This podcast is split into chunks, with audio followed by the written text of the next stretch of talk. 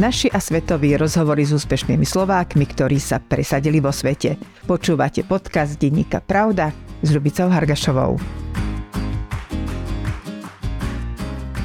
Od malička inklinovala k umeniu, ale rozhodla sa pre potravinárskú priemyslovku v Nitre.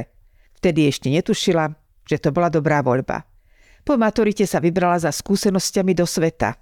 Chvíľku bola v Grécku, Taliansku aj v Austrálii, ale osudným sa jej stalo susedné Rakúsko. Najstaršej cukrárni vo Viedni, kde tradične zamestnávali len domácich a Nemcov, sa vypracovala na vedúcu oddelenia dizajnu. Dnes študuje na univerzite odbor terapia umením a v praxi spája nápaditým spôsobom umenie s dobrotami. Prvá Slovenka, ktorej sa podarilo svojou šikovnosťou a umením nabúrať viedenskú tradíciu, cukrárka Dominika Hitková. Dominika, my sme sa poprvý raz stretli asi pred 5 rokmi vo Viedni, v najstaršej cukrárni Demel. Šla som za vami zámerne, vedela som, že vás tam nájdem. Vtedy ste robili šéf dizajnerku. Spomínate si na to? Spomínam si na to veľmi dobre a veľmi rada na to spomínam. To je cukráreň, ktorá má veľmi dlhú tradíciu, bohatú históriu a šla som tam preto, lebo som sa dozvedela, že oni nepríjmajú za pracovníkov ľudí z iných krajín Rakúšania a Nemci tam majú prednosť. Ako ste sa vy vôbec dostali do tejto cukrárne?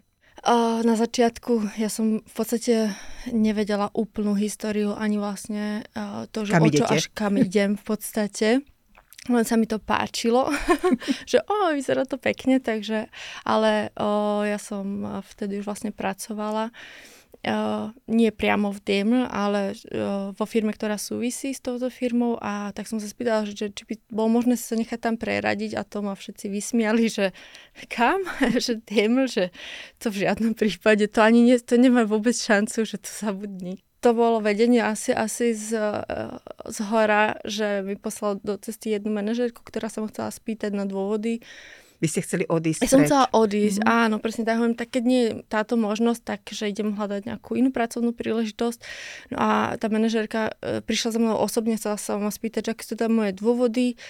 A tak som povedala, že by som chcela nové um, skúsenosti pracovné a že som sa pýtala na možnosť prestupu do Dimmer, ale že vraj to nie je možné, tak, takže teda idem hľadať iné. A ona mi povedal, že vieš čo, pošlite mi vaše portfólio, ja to tam pošlem a že pri nejhoršom sa vám nikto neozve, ale že môžete to skúsiť.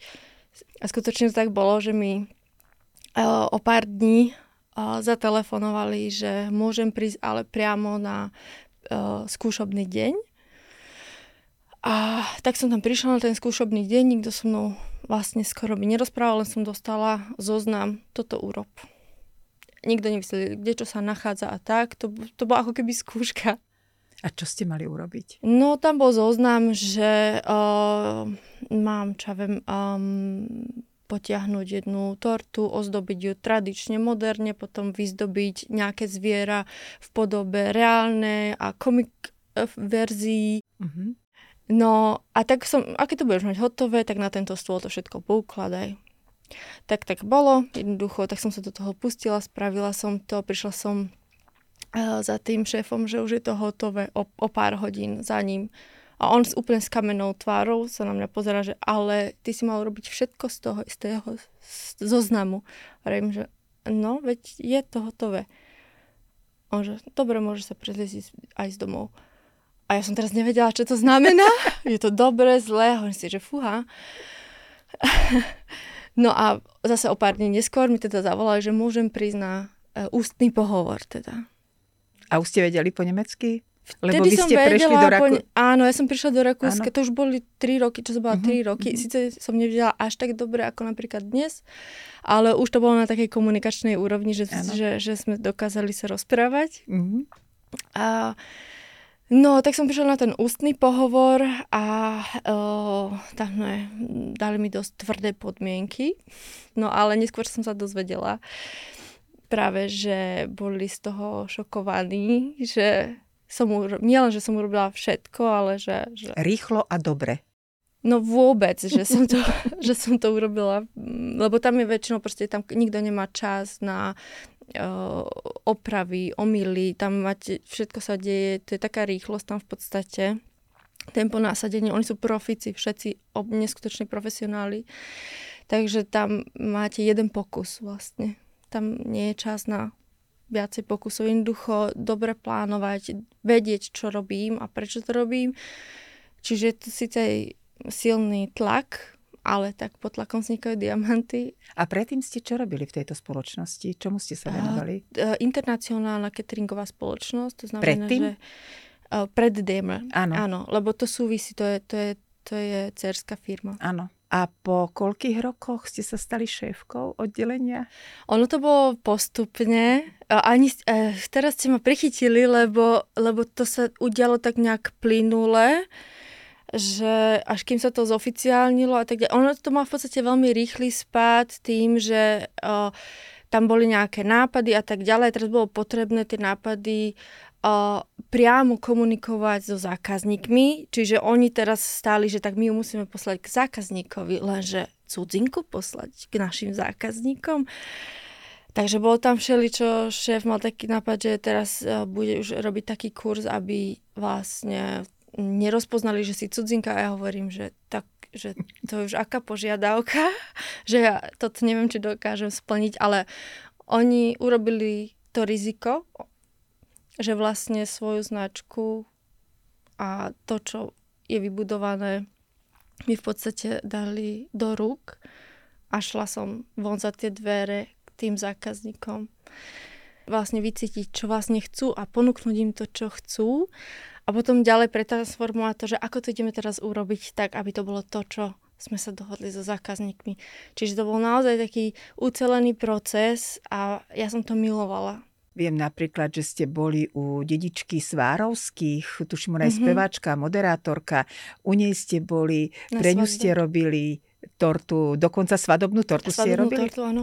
Mnohí futbalisti mali záujem o vaše torty, o výsledky vašej roboty.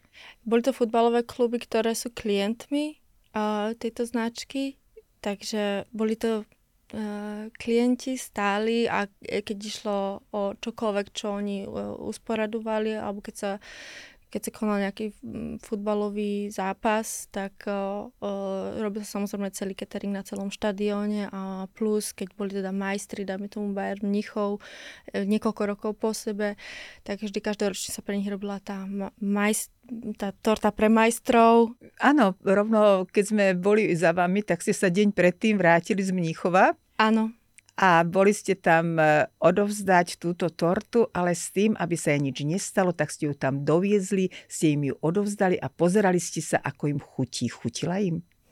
Áno, oni sa veľmi z toho tešia, keď ten samotný tvorca je pri tom a môže im priamo z toho odkrojiť a dať im to do rúk a oni sa pýtajú, ako čo to obsahuje a tak ďalej. A je to veľmi milé, že, že nielen, že im to chutí, ale že oni sami majú vlastne z toho priameho kontaktu zážitok. A to bolo vlastne to, čo som, to ďalšie, čo som na to milovala, že, že keď vidím, že, že prinášať im aj takým, takouto formou vlastne zážitok Áno, a ešte navyše, keby ste sa vyznali vo futbale, aby ste poznali futbalistov osobne, alebo poznali aspoň ich mena, tak e, ste potešená, že im to ešte viac chutí. Neprekážalo vám to, že ani neviete, kto si pochutnáva na vašom kolačiku? Ono to nebolo úplne vždy. A, e, áno, možno, možno, že áno, niekedy mi to prišlo ľúto, keď som až spätne, že aha, tak to bol ten a onen. Ale ja teraz rozumiem tomu, že asi to bolo naozaj dobré, pre moju profesionalitu, aby sa aj oni cítili komfortne a um, aj ja v konečnom dôsledku, že ma to vlastne ochránilo. Že ste si nepýtali hneď autogram, ale ste im radšej ponúkli tortu. Áno, áno. To, by, to by vôbec nebolo prípustné, absolútne nič také. Presne tak, ale viem, že aj Depardieu bol u vás ano. a ochutnal vašu tortu. Dokonca princ Charles eh, s manželkou Kamilou. Mm, Máte mm. aj fotku, videla som ju?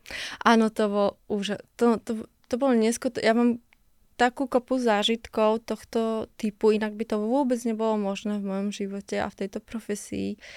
Bolo to úžasné stretnutie a uh, rozprávať sa vlastne na túto tému s ich záujmom. To bola ich požiadavka, že keď prídu do Rakúska, bola to oficiálna ohlásená návšteva a práve uh, to bola požiadavka samého princa Charlesa, že ako prvú návštevu chce prísť do DM. Áno, a kúpil si aj cukríky pre manželku, tie, ktoré chodili kupovať pre princeznú Sisi? Iste to dostali ako darom. Áno, to boli fialky, fialky, ktoré mala Sisi veľmi rada a je to doteraz vlastne udržiavané ako tradícia. Áno, musím sa opraviť, že bola to cisárovná Sisi, áno, ktorá áno, pardon. jedla tieto e, cukriky, ale priznám sa vám, ja som ich ochutnala tiež, ale mne nechutili. Je to, je to presne ako asi s našimi brinzovými haluškami. Buď ich milujete, alebo to nemôžete jesť. Keď sme sa pýtali na vás, tak e, všetci s takou úctou hovorili o vás. Všetci by vás boli najradšej nosili na rukách.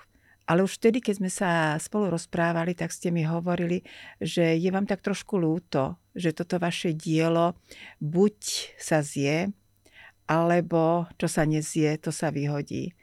A všetko to vaše umenie niekde zostane možno raz v kontajneri. Že to musíte zmeniť aby ste to zmenili. Prečo? Toto bol ten dôvod?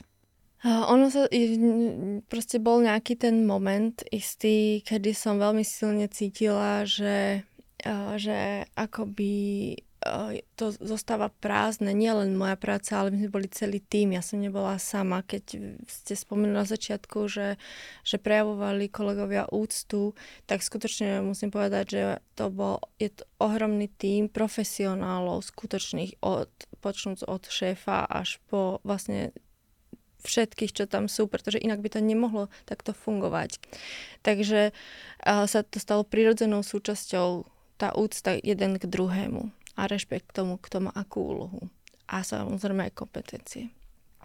Ale častokrát, žiaľ, čast, veľmi častokrát sa stávalo, že vďaka, teda kvôli tomu vysokému časovému ako to nazvať? Zaneprázdneniu. Veľmi veľa ste robili. Vy ste ano, robili na 120% ano, ano, a robili tak... ste od rána do večera uh-huh, a nemali uh-huh. ste život iný. Veľmi vysoké násadenie. Ano. Presne tak, tak sa stávalo vlastne, že, že s tými vysokokvalitnými potravinami bolo zaobchádzané ako, ako s niečím, čo nie je až tak hodnotné. Uh-huh. Na to sa zabúdalo trošičku, žiaľ, pri týchto veciach a mňa sa to začalo istú dobu veľmi dotýkať, keď prišiel rozhodnutie, viete, urobíte tortu za 25 tisíc eur, čo je ako pre mňa doteraz mi to hlava ešte akože nebere, že kde sa torta môže nachádzať v takýchto číslach. Jedna, Jedna torta. torta. Mm-hmm a podobne, iné sumy 15, 10 a, a podobne. A keď jednoducho sa končí svadba alebo nejak, nejaký event, tak to musí všetko zmiznúť a vypratať o, z tej miestnosti. Áno, z tej miestnosti do rána. Áno. Čiže aká je tam iná možnosť? Vyhodiť. Vyhodiť to. Tak ste si a povedali, že už to nechcete vidieť. Dlho sa ma to veľmi dotýkalo, pretože že o, tie očakávania uh, boli na, samozrejme veľmi vysoké. Za každým sa očakávalo umelecké dielo. My sme do toho vložili vlastne úplne všetko, všetci, celý tým. A potom uh, nejakým spôsobom mi to bolo hrozne ľúto, že sa takto s tým zaobchádza, že to je vlastne len také povrchové, nie vždy a za každým, ale žiaľ často. A uh, tak som si povedala, že by som rada vlastne, keď je toľko schopností a toľko úžasných možností, tak som začala hľadať cestu, ako sa dá niečo pretransformovať do niečoho trvalejšieho, zmysluplnejšieho, aby, aby to malo aj význam, nielen pre potešenie, ale skutočný význam pre ľudí a, a ten, ten život, ktorý žijeme. Aké to bolo, keď ste oznámili v Demel, že chcete ísť preč? Uh, snažili sa veľmi, najprv nechceli veriť, že to tak je, pretože normálne sa z takéto pozície neodchádza až na, na dôchodok. Takže boli šokovaní, že to myslím vážne a nerozumeli tomu, že prečo, ale uh, musím znova povedať, že môj vtedajší šéf uh, uh, ako teraz poviem, použijem jeho slova, domy, bojoval som o teba ako lev. Ale boj som prehral. A bolo to skutočne tak. Snažili sa mi, po, dávali mi ohromné ponuky, kam chcem ísť, New York, Chicago, čo chcem, nejakú, naozaj ohromné ponuky, ktoré sa vlastne neodmietajú. Ale ja som bola v takom stave už vyčerpanom, že pre mňa to neboli ponuky. A ja som vedela, že potrebujem odísť ani do inej cukrárne alebo niekam inám. Ja som vedela, že potrebujem odstup od toho. Teraz tomu už rozumiem. A nebolo to až také jednoduché, to nebolo zo dňa na deň. Trvalo ešte vlastne dva roky, kým som reálne mohla e, odísť, lebo človek má ako zodpovednosť za tie projekty, ktoré plánuje niekedy aj rok, aj dva do, dopredu, samozrejme. Uh, takže, takže to bol celý ten proces, tak ako bola tá film, firma lojálna ku mne, tak ja som chcela byť tiež k ním, ale nakoniec uh, som odchádzala s tým, že oni mi usporiadali rozlúčkovú oslavu, uh, o ktorej som nevedela, ako také prekvapenie, kde pozvali asi 50 hostí. Takže dostala som obrovské kytice a dary na rozlúčku. Aj tortu? Uh, tortu nie, oni tam pripravili catering pre, pre hostí. Ale čo bol teda obrovský šok pre mňa, čo som tiež nečakala, že takto sa so mnou rozlúčia. Pričom tá firma je taká, že kto z tej firmy odíde, už má dvere za, navždy zavreté a ja som odchádzala týmto spôsobom, že, že a čo taká externá spolupráca, keď budeme niečo potrebovať, môžeme sa ozvať. A samozrejme, aj tak bolo párkrát, niektoré veci chceli ešte konzultovať, takže, takže som bola naozaj veľmi vďačná, že som mohla takto, takto odísť. A hneď na druhý deň alebo o dva dní prišla ďalšia ponuka? Ako prvé prišlo vlastne tá možnosť študovať tú Akadémiu Rafael, na ktoré momentálne, ktorú teraz navštevujem. Terapia umením. Áno, terapia umením. Mm-hmm. A to som netušila, že také niečo existuje a pre mňa to bolo znelo ako vykúpenie, že tým, že som mala tak blízko vždy k tomu umeniu a vždy som cítila, že by som chcela robiť niečo zmysluplné, i keď v tom umení tiež sa človek často stráca a nerozumie tomu, že že na čo by to malo byť, nie, niečo, nejaký flag namalovať a k, čom, k čomu to je a hovoríme tomu umenie a tak ďalej. Čiže tiež to bolo pre mňa dlho ne, ne, neporozum, nepochopené a toto, že to môže byť terapia, dal vlastne aj môjmu životu a celému nejaký ten zmysel opäť. Takže to bol ten, ten ako prvý krok, k nejakej zmene. Ten ďalší veľmi zaujímavý krok, Áno. že vás oslovila spoločnosť, istá spoločnosť a začali ste s nimi spolupracovať.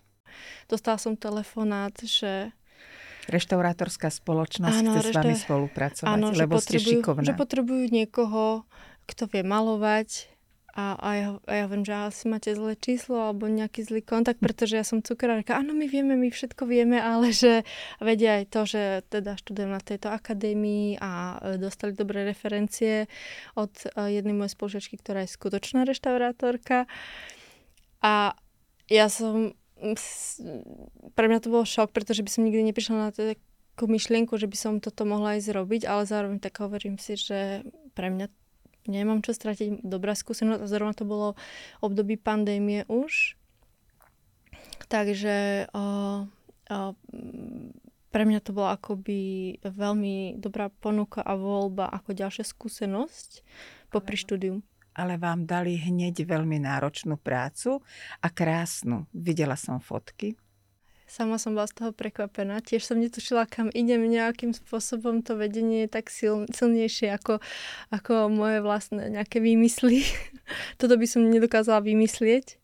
Priamo v parlamente ste boli? Priamo v parlamente sa bola veľmi veľká rozsiahla konštrukcia Rakúskeho parlamentu. No a toto bola firma, po ktorú som pracovala, ktorá mala za zodpovednosti uh, tie nástenné dekorácie a zlátenie reštaurovať a retušovať a uh, konzervovať a, a podobne. Takže uh, som sa mohla uh, histórii priam dotýkať a zanechať tam stopu mojich štecov. A to vám nikto nevyhodí to a nikto nevyhodí. to neskonzumuje. Áno. A je to tam, takže keď pôjdeme, ak sa dostaneme niekedy do parlamentu vo Viedni, tak mm. tie pozlátené okraje, ktoré tam sú, tak to je vaša robota? Áno, tam to môžete vidieť, pričom je to veľký paradox, tomu, že v podstate práca reštaurátora je taká, že tá nesmie byť vidno. Takže paradus vlastne úplný opozit k tomu, čo som robila predtým. Keď vám šéf, šéf povie, že super, vôbec nie je vidno, čo si robila. Lenže ste si povedali, že popri štúdiu budete robiť aj niečo iné, niečo iné zmysluplné, ďalšie zmysluplné, ak to môžem tak povedať. E, možno vás e, tá situácia a tie skúsenosti doviedli k tomu, aby ste sa vybrali trošku aj ďalším smerom. E, vy spájate umenie, ale umenie vizuálne, ale aj umenie s tým, čo sa vlastne konzumuje na nejakých vernisážach, na nejakých prehliadkách.